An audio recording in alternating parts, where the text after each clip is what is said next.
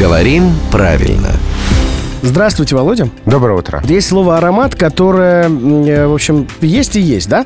Но у многих, в том числе у меня, часто вызывает вопрос. Вот нюхать аромат, чувствовать аромат, Слышать. слышать аромат. Вот абсолютно такое же восприятие у нашей слушательницы Лены.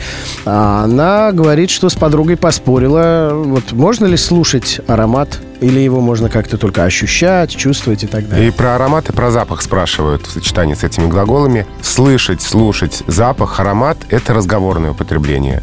То есть не ошибка, но и не идеальный вариант. А нейтрально, общеупотребительно и вообще образцово чувствовать, ощущать аромат, запах. То есть я именно чувствую твой запах так грамотно и чувствую этот аромат. Да, да, это образцовая речь. Ну а в непринужденной устной допустимо сказать «слушаю». Хорошо, а, например, если в квартире чувствуется запах газа, да, так сказать, Да, или да. слышен? Чувствуется. Все-таки И в чувствуется. объявлении, которое уже не разговорная речь, а официальная, надо написать, если вы почувствовали запах газа. Ни в коем случае не услышали. А вот рубрику «Говорим правильно», надеюсь, услышали. И почувствовали. Особенно подруга Елены, нашей слушательницы, которая как раз утверждает, что так говорить правильно, слушать аромат. А это был главный редактор «Грамотру» Владимир Пахомов. Его можно услышать и даже почувствовать в рубрике «Говорим правильно» каждое буднее утро в 7.50, 8.50 и в 9.50. 60